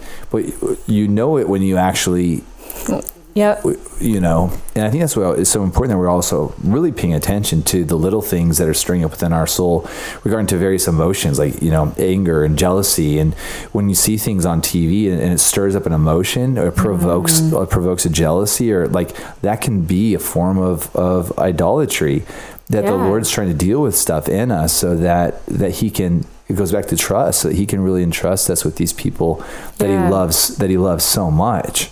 Yeah absolutely Yeah, I, I remember one time, and my friends still don't believe that this happened, but I was like, I was working in West Seattle, and my something happened with my car, and um, I had like this old Mercedes, and it was super sweet, but it had a lot of issues, and um, and uh, and it broke, it was breaking down or overheating or something. So I took it to this auto parts store, and there was this guy with this truck, and I needed like a wrench or something, right? So I remember I went and asked this guy for for a, a wrench, and um, and he was like, you know. It, it was it was stinking Eddie Vedder. It totally like it was Eddie Vedder, and he was like, and he gave me a wrench, and he had a, like, and so I told my friends about. it. They're like, that was not Eddie Vedder. Like, why would Eddie Vedder have an old truck and like a wrench? Like, what would he be doing it? Like, shucks. Like, he's not gonna. And um, and then you know, and then uh, several years later, yeah, I heard like Eddie Vedder. He lives in West Seattle, and like, and like he's a big car guy, and like he's got old old trucks. Oh, like, I, I was like, that was stinking. That was stinking Eddie Vedder. So yeah, Jesus, we just declare our salvation for Eddie. yeah I mean, yeah, Eddie stinking Vedder. He's like one of my childhood. yeah All right, Father, I repent of idolatry. After talking about people need to repent of Clean it out, idolatry, out. and then being like, you're like dang it I'm like, ah, Eddie. Yeah, yeah. And if he ever does, like I should, like when he gets saved, you know, if he if he's ever at a different church other than SRC, I'm really going to be wrestling with with idol Mm. a lot, not with jealousy. I mean, can you imagine like Eddie leading worship? Like, oh my gosh, Okay, you, you get to go through some some hard tests. he's like he's like the original. He's like the original third day. Like before there was third day, there was Eddie Vedder, right? Before there was Creed, it was it was right, Ed. right, All right. right. Awesome. Now, okay. Um, I'm gonna pay attention. I took Arun, Arun Bolchadani and, and Tanner out to this coffee shop um, down in downtown Seattle. Uh, this super legit coffee shop, and it was in the lobby of one of the Amazon buildings, one of the new Amazon buildings, and they Oh. actually and they have this like awesome. Victrola, What's it called? Victrola. I, I don't. I'm not sure. It's like um, there's an art gallery I in in, in the it. basement. And Okay, I mean, and, and, and the and, in the entry area. So you go in, and there's all these like all these huge posters everywhere, Okay. like these glossy black and white posters Mm-hmm. of. So it's like super modern, very clean, like Uh-huh. very like very hip. But the pictures are all like these huge black and white glossies of the grunge scene. Oh, And like and and like and it was really amazing and That's cool. and I could just tell that maybe Arun. I think Tanner's just too young. He's like 14, but um, I, even like I think they just did not share that that similar passion. Really? But I was just like, I was funny. like, wow, like this is so cool. it's so cool to have something from a grunge era that Yeah. doesn't feel grungy though. It doesn't feel like gross because Right. that, because if you were actually there in any of those scenes, it would have been so stinky and just Right. gross. But like when you can see it with these matted frames and everything, I was like, yeah, this is this is awesome. Good coffee celebration Oh. of the Seattle kind of music thing, and yeah, I thought it, I, it, was uh, it was awesome. that's cool. So hey, like, um, what, what what are you working on right now? Like, what, what are you what are you either doing that's fresh and new, or you're about to kind of launch into? Because I just I know that you're in like just a lot of transition. God's really doing a lot, and I also know that there's the stuff that you can talk about because of your call and who you are, and then there's other stuff that you know that you have you have to keep it more covert, but. Yeah. Yeah. What, what stuff are you kind of allowed to share regarding just transition and establishing and, you know? Okay, let's see. What can I share? You're like, okay, all right, we, we can do this.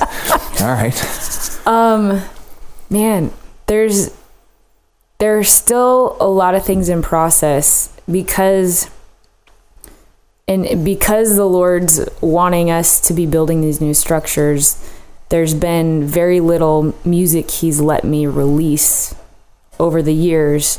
Um and or a lot of very little stuff he's had me yeah just put out there and or try to build on because he's like no the new foundation has to be in place Wow. and so a lot of that last year i've been really diving into the business side of things Okay.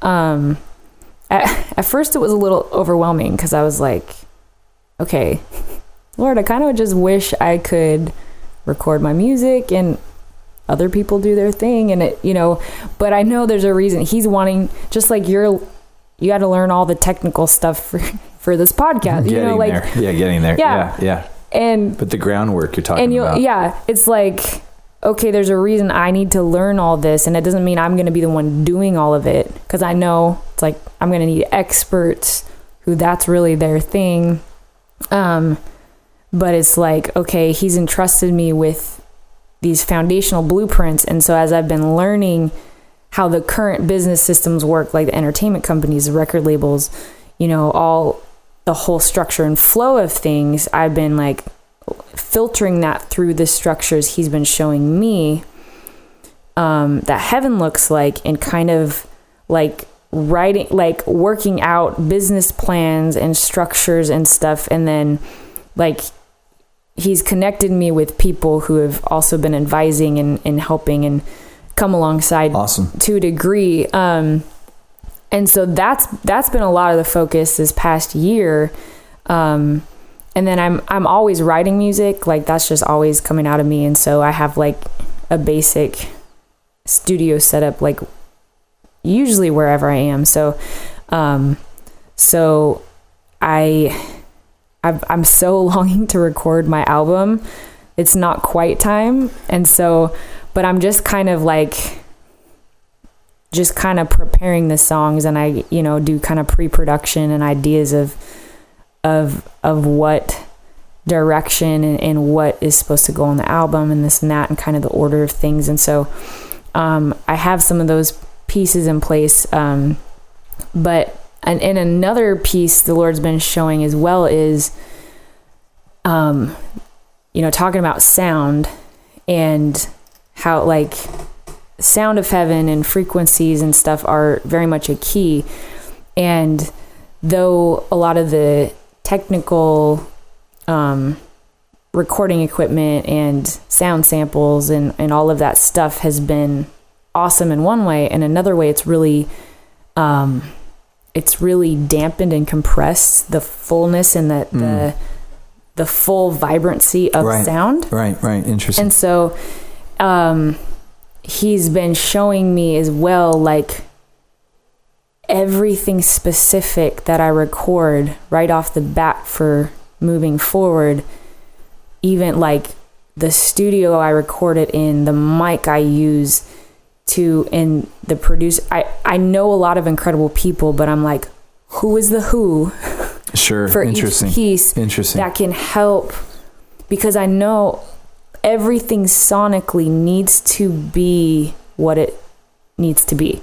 yeah. And I can't settle for something that's just, oh, this is cool. Like let's Sure. release it. You know, it's like yeah, and so I've I like I feel the fear of the Lord on it. Like that's how important it is. Wow. Like wow. like wow. setting setting a new standard and some of it is res- restoring it back to because even like the quality of mp3s it's like just Totally, the quality um has just been suppressed and there's so much richness and more that is released when you have the fullness of sound and, and the right sounds and um so yeah so and even just this week since i've been up here god's connected me with just ah some amazing people who are carrying key strategies and technologies with sound Interesting. so so we're just like going at it we're like okay we're okay we're gonna be continuing this relationship seeing what we can kind of build together and so um Interesting. That's awesome. yeah, so I've in the past I've tended to want to kind of try to guess like, okay, do I get to start releasing this by fall or this by you know like Sure. because I like to plan because I want to be faithful with Sure, what I'm sure, trust- sure. you know. But I've learned to just not try to figure that out. Um because the Lord's just like the foundation is the most important and that is what takes the longest, right? And so yeah, there's just there's still a lot of moving parts that are settling in and so um yeah, there's there's not a lot of specifics that I can share cuz I mean there there aren't a ton right now. Like at least totally, totally. I mean it's all kind of under the surface and with relationships and vision, but it's it's I think these next few months we're going to start being able to actually kind of click more together.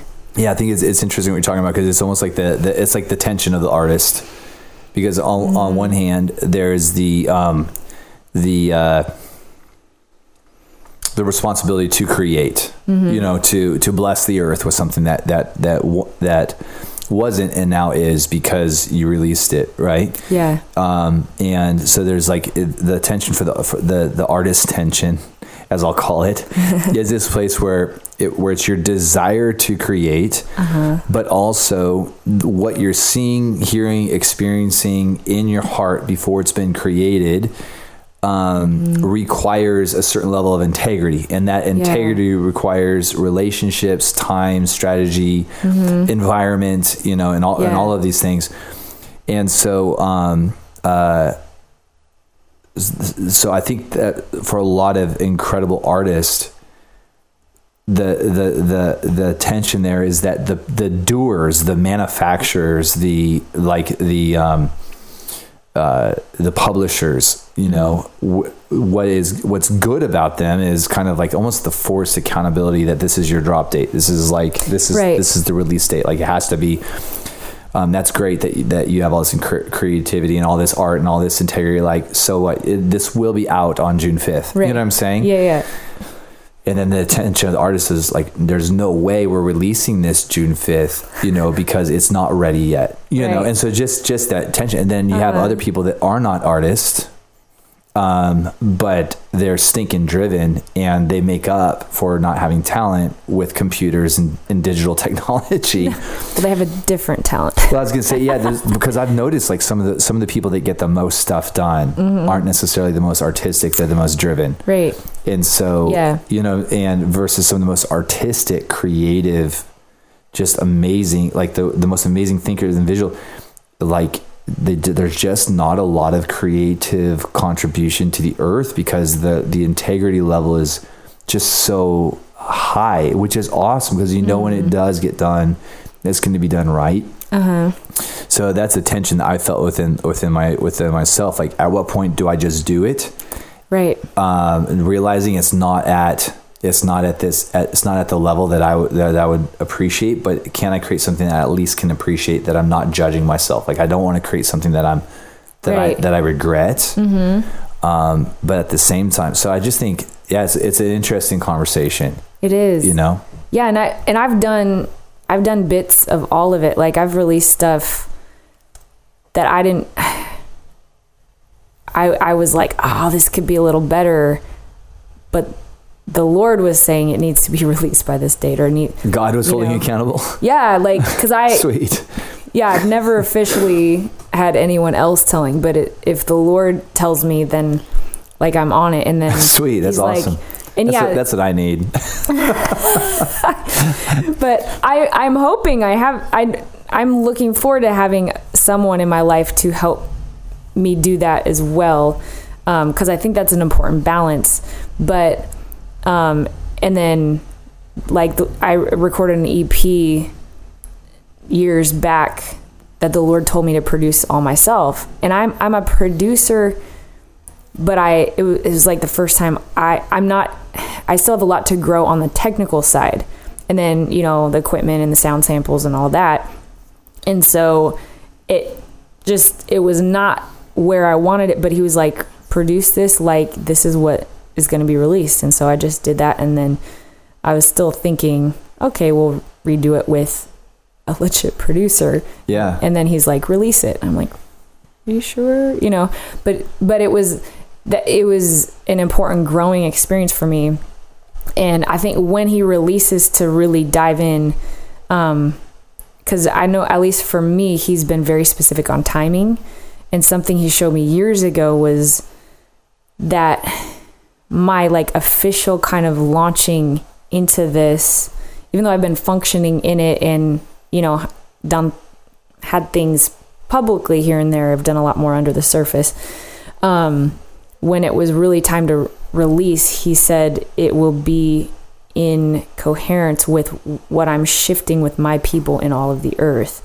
So not just about like launching one artist and the but it's like Amazing. okay it's tied to what he's doing and so um when he says it's time to like dive in with my producer and like okay it's time to record this for real and these are the timings then i know okay we'll have things in place to kind of yeah have that balance of like setting up what i need creatively to be free but then also the structures and timeline that that empower it not and that that's the tricky balance where you're not squashing the creativity or giving an unrealistic timeline but you also need that otherwise creatives will never release anything yeah, that's right. That's right. That's right.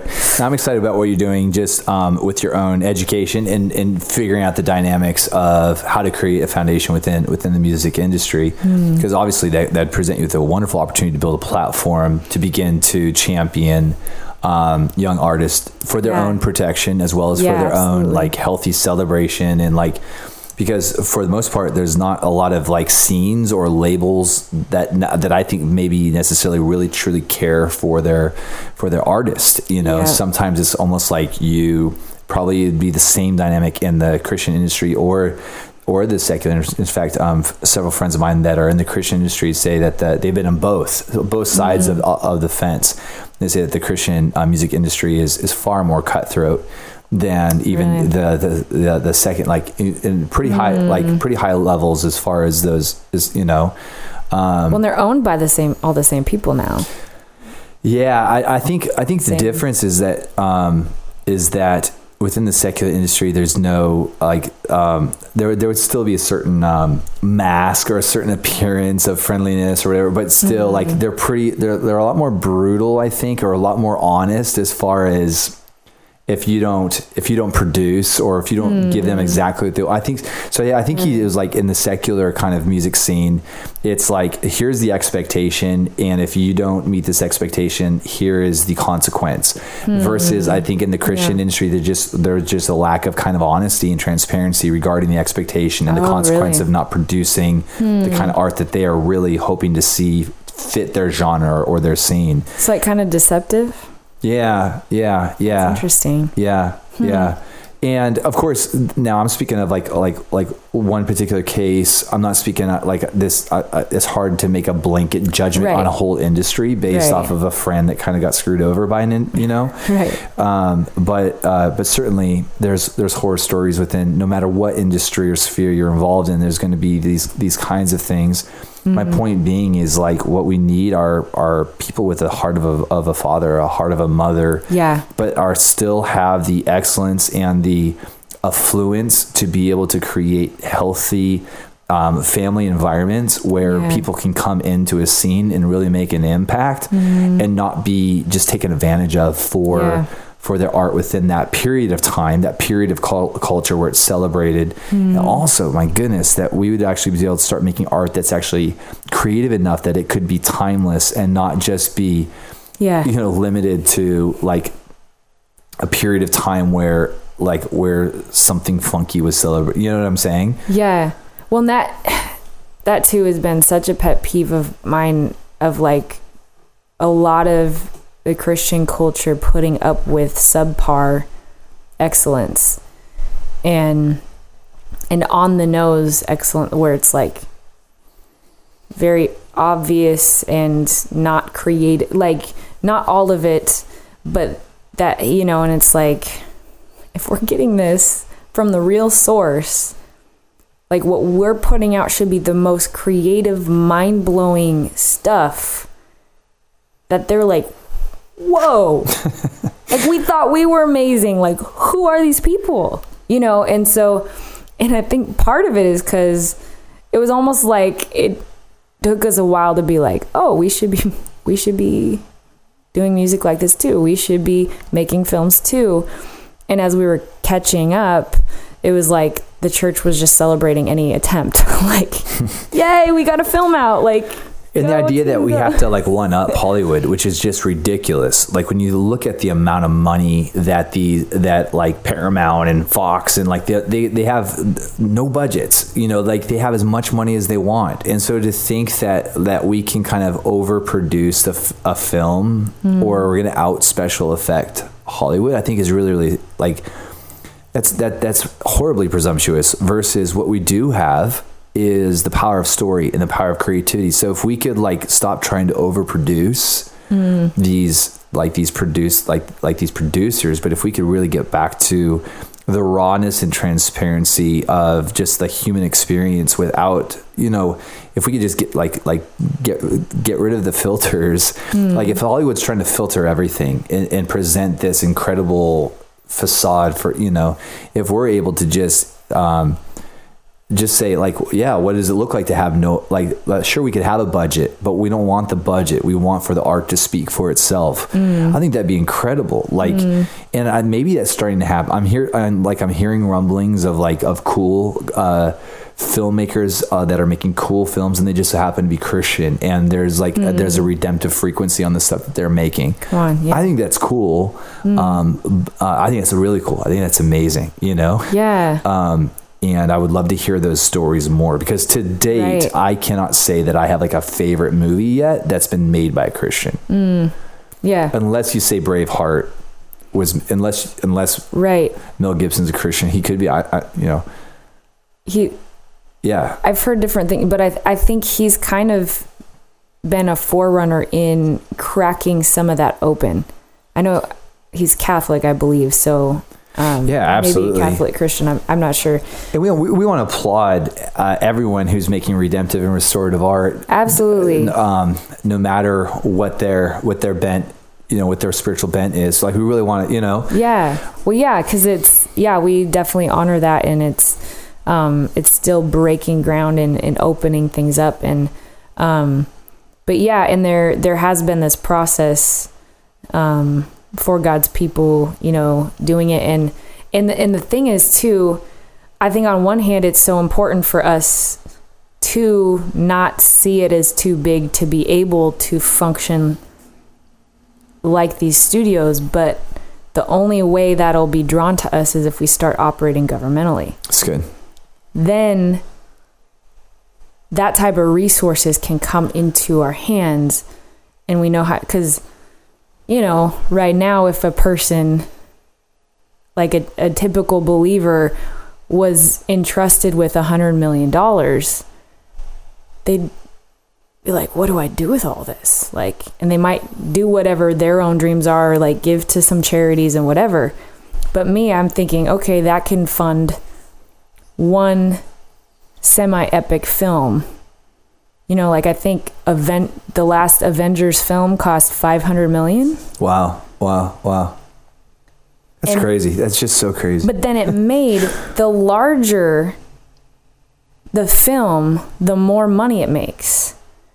And so it's actually not that big of a risk sure, so- sure. because they know they can get the best of the best and do something so freaking epic that it will pack up pack out the theaters which is much rarer than concerts but you know these giant ones are kind of bringing some of that back because it's so inspiring you know and so and so excellent it's blowing people's minds like whoa we haven't seen effects like that before and like you know all that and so but they're operating governmentally and that's why they have these massive funds and they know how to multiply it Yeah, it's true. It's true. It's true. and that's our job you know and so um, when we start seeing governmentally and we start functioning governmentally it's not just about providing for me and my household and um, and even just the you know the local church or these things but it's like who what it what it takes to fund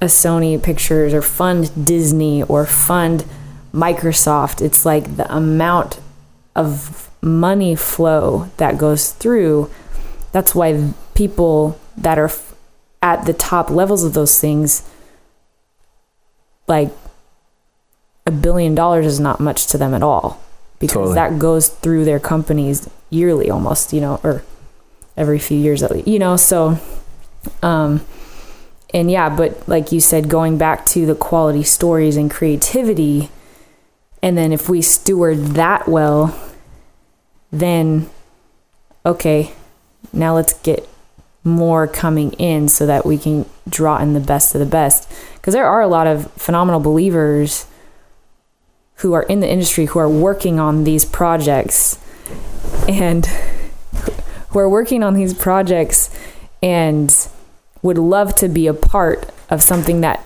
has deeper meaning.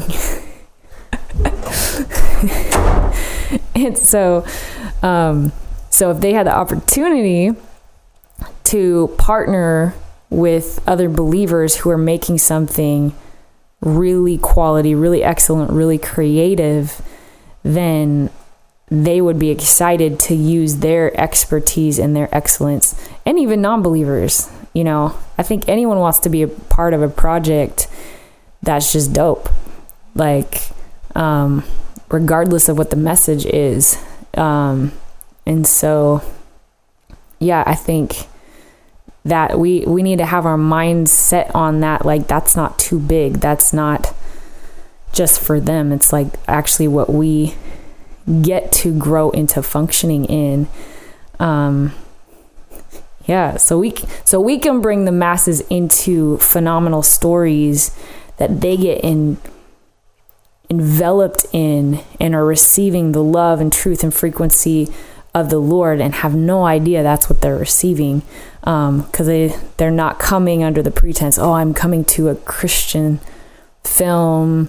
I don't know about the you know it's we're not putting those labels on it. And I'm you know, again, it's there's nothing bad about that if you know you feel like okay, this is a faith film or this is whatever, but the impact it'll have when it's like this is just a film, a mainstream film that's excellent and creative and um welcome back excellent you missed some great stuff i was Did you?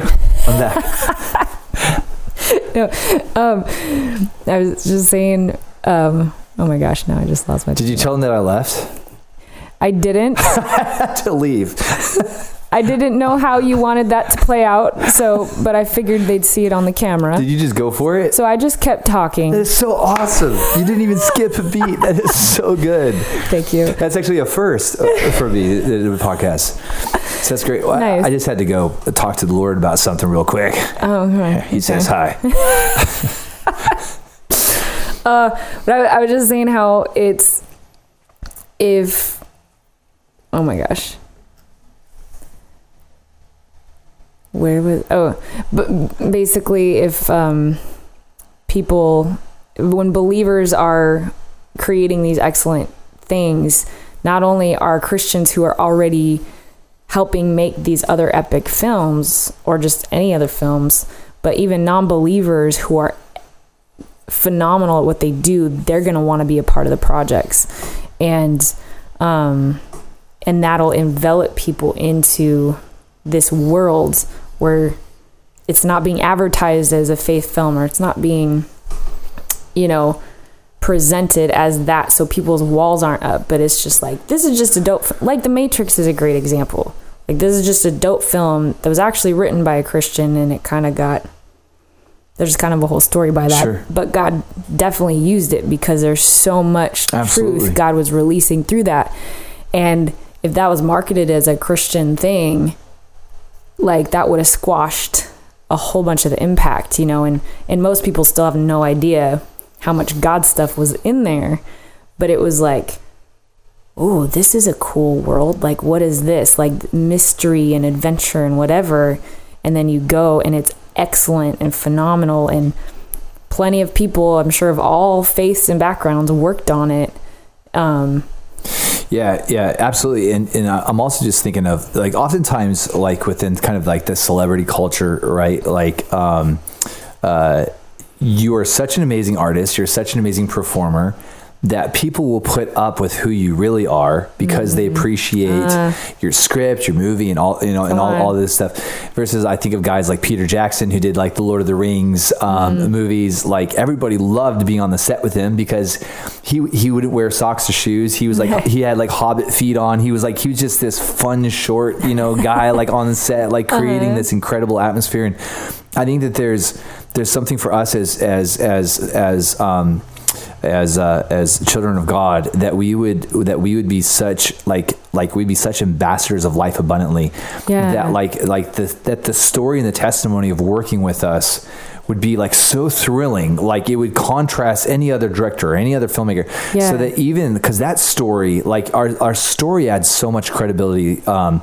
uh, to like to our authority like our story really establishes our, our, our authority I think Mm-hmm. um, so if you can have a level of excellence and talent as well as all this character and life and charisma and like and to build Yes. a like it'd be so amazing to be like like a like a Christian filmmaker but to, like but to have all these people like I cannot wait I, I I got to work with like you know like when you hear that like I got to work with that guy like I want to Uh-huh. work with that guy like Yeah. wouldn't it be amazing if there were like actual like like uh, sons who are manifesting in these realms that are manifesting such life and energy and Mm-hmm. excitement and just crazy unprecedented creativity Yes. that people are just like I got to work with that guy like I might not believe what he believes in Mm-hmm. but I got to work with him absolutely.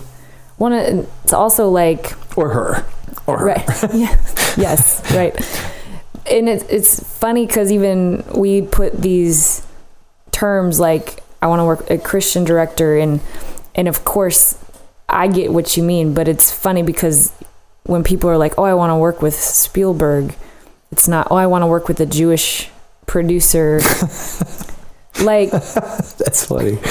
but I, I got to work with the Jewish, Jewish- producer. yeah. like, why? which I really want to make a movie with an African American. Like, what? like well and i mean there's nothing wrong with that because that's that's great but it's it's like That's a great point. I'm put- tracking. it's like um That's and, and even kind of like um is it like back when i was first performing in college and, and doing my music i'd have christians come up to me and ask me like oh is your music christian Oh, wow. and i was like that's like asking if my keyboard's christian Totally. Totally. Totally. put jesus stickers all over it Totally. but everything I play, regardless of the genre or content of the song, is giving him glory. And so it's like I don't need to advertise myself as a Christian artist or even an artist that's Christian. That's good. Absolutely. You know, and it's because life is just exploding out of it and people are going to be drawn and so so there's kind of like this reframing the Lord's wanting to do where I it's believe like that. Yeah. so, like, oh, I want to work with this dope producer, and then someone's like, oh, did you know he's a Christian? What? He is awesome, you know.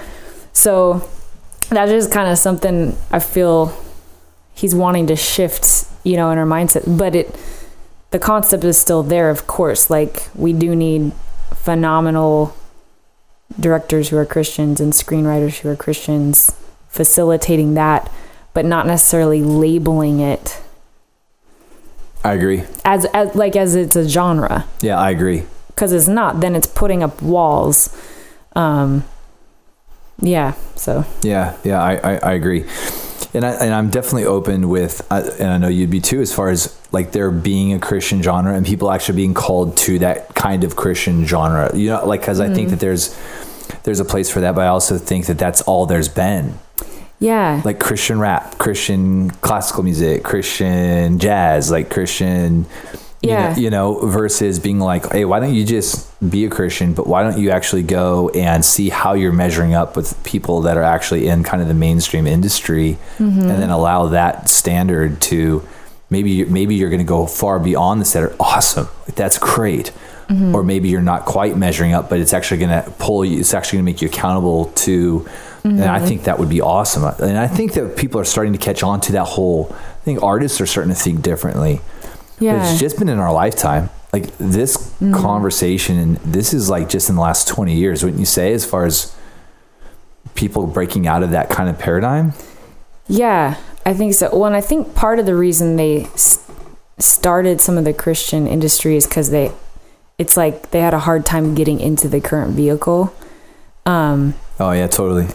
so you know and so they it was like they kind of needed to create something um to facilitate that But there's also the legalism of the 80s as well, though, that basically said that you could only listen to, and I don't know how much of that's part of your own kind of story, but you know, there was there was a structure where it was like, if it's not Christian, you don't listen to it. It won't be in our house if it's not Christian, you know. Right. And so it gave us children of the 80s like like we got to listen to rap music because it was christian rap music you know um, and we got to listen to d- rock music in different kinds of genres you know until we got that to a certain Right. age we started sneaking Pearl Jam albums into the house, you know, and then we told our parents it's Christian. But um, you know, uh, versus now, I like sure there are still like there's still standards and there's still you know things that we have to process through. But I just think that there was a legalistic structure that kind of framed out this Yeah. genre specific um, categories for art. Yeah, so rather than just discerning is this artist clean, it's like, oh, if there's a Christian sticker on it, then we can have it or our kids can listen to it. And um and I mean, and when you think about it, I mean, this similar thing would be saying, "Oh, this is Christian music, this is atheist music. This is, you know, fill in the blank. This, you know, Islam music, yeah, exactly. It's like the, Islamic rap. the other people, artists of other it's kind of funny. don't, yeah, say this is Islamic rap or this is yeah, Islamic country western music, you know. right. It, yeah, it's just like oh, this is a country western art, artist, and he happens to be, you know, whatever. And so, it really is. And the Lord told me years ago to stop using the word Christian and secular It's good. because secular means void of God. Wow. And so we're actually framing up keeping that void Really of good. God. Really good. Therefore, anything with God can't penetrate. Really good. And so that's what he said, call it mainstream. Awesome. And then there's worship. Because worship has a function of that intimacy with Yahweh when you're already in relationship. So when, you know, sons come together who are already in that relationship, you're worshiping the Lord together. That serves a different function. And then to me, what he's shown me is that everything else is just music that goes into all streams of life. And because God created all of life. And so, I mean, you know, you have this fun dance song and it's talking about just being free to release the dance. To me, that's out of the heart of God. Absolutely. Yeah. But I'm not going to call it Christian right. because you know yeah it just it just puts this box on it that cuts off a lot of the life and puts it in this religion rather than like just release it into creation. God didn't call that tree is a christian tree and that is that river is Yeah, because we're, we're kind of inconsistent in it. Like we're, we're like we have Christian music, but we don't go to Christian um, uh, grocery stores or like Christian restaurants, right? Like so we'll, we'll eat food, you know, that's been offered. I don't know. Like we'll eat food from like a, like from a secular restaurant. Like we don't think that way. Right. Or you go into like a Thai restaurant and there's like Buddha there, but they don't advertise we're a Buddhist restaurant. You know, it's just like no, we have Thai food and and then you see kind of the atmosphere and what they flow in. Which is which is really funny. I mean, t- I, have never heard of a Christian that that said, "No, I'm not going to eat here because there's a Buddha statue in the restaurant." Right. Yeah. It's like So there's like a certain level of incon- inconsistency there as far as we'll interact and engage and even receive into our body, you know. Hmm. yeah, exactly. So, yeah, there's just this reframing of like I like, yeah, I like that. let's just breathe life into creation period and let the fruit speak for itself and draw the people um, and then they can ask what the source is yeah, yeah, that's so good. if i'm trying to preach to them this is who this is coming from they're gonna be like eh, eh, you know but it's like no if the fruit is so attractive they're gonna just ask and when they're asking it's gonna be easy for them to be drawn into it you know Awesome, awesome, awesome. People are going to want to connect with you. They're going to want to like follow this this this awesome journey um, that you're on. And so uh, you're on like Instagram and um, instagram and twitter mostly Cool. So I'll uh, I'll put the I'll put your handle in the Okay. show notes, and so Okay. everybody connect with Brittany because she's on this wild journey. And what I love about Instagram is you can actually go back and see a lot of the cool stuff that you've done, and you can kind of Uh-huh. Right. like see the different things over the years and stuff. Um, so yeah, connect with Brittany and check out with Brittany and check out the cool stuff that she's done, but also so that we can really celebrate you and encourage you um, with the stuff that you're uh, engaging with in the present and that you're about to. And I'm super excited about your your desire to. Uh, you just said foundation so many times throughout this conversation, and I, and I love that. Like I love the fact that, that that you that you really care about the platform that you're going to be building on, but not mm-hmm. just for yourself, but for future generations to also build on. I know that Right. anytime you say the word foundation, that just immediately implies that this is going to take some time. Yeah. But I also think that that just shows a great level of maturity in that mm-hmm. if we're going to build something, let, let's be like the wise man that built the house on the rock, right? Yeah, exactly. So that it can survive. Um, the cultural winds, the all, the the religious fads, so that we can actually Mm-hmm. Yeah. really build something that's timeless and that Yeah. Mm-hmm. and create art that's timeless. And uh, and I and so this has been a fun conversation, just really hearing your own kind of like artistic ethic as well Mm-hmm. as really uh, hearing just like your maturity and discerning and just being obedient to the Lord and these incredible opportunities that you had and turned down because just this whole place of, of obedience is greater than sacrifice. Mm-hmm. And I just know that God is, is rewarding you and will continue to uh, reward you with incredible opportunities to really um, uh, uh, uh, bring His light and life and truth and justice onto the earth. So I know. I'm applauding you, Brittany. I know everybody that listens to, to this is going to be greatly encouraged and hopefully challenged by just this this conversation. So thanks so much for doing this. Yeah, thank you so much for having me. This has been an honor and privilege. And, And next time you come to Seattle, we'll have both cameras, both, so we'll be way more Yes. technological, t- technologically advanced here. All right. it'll, it'll be it'll be 3D. You know. Oh, okay. Yeah, yeah, yeah. okay, I might come back for that then. So let's do it again. Appreciate you. Yeah, I'd love to. Thank you, Darren. You're amazing. Awesome. Podcasts are definitely trending right now. There's so many brand new podcasts that are hitting the market. And I think that iTunes is kind of overwhelmed. And one of the ways that iTunes aggregates what's hip and relevant from the rest of the noise that's hitting the web is through ratings and reviews. A bunch of you have already taken the time to leave a rating and a review of this podcast. And I just wanted to say thanks. You guys are incredible and you're so supportive, and I love you. And if you haven't had a chance to take that minute or two to leave a review, if you do that, that'd be incredible. And I've created a shortcut to get you there. It's thedarrenshow.com. That's thedarrenshow.com. You can give it one star, and that means that you think it's kind of lame. Or you can give it five stars, and that means that you think this thing be dope, be tight, be off the chain. So if you would take the minute or two to leave a review, that would be mighty fine of you. Again, it's thedarrenshow.com. Thanks, guys.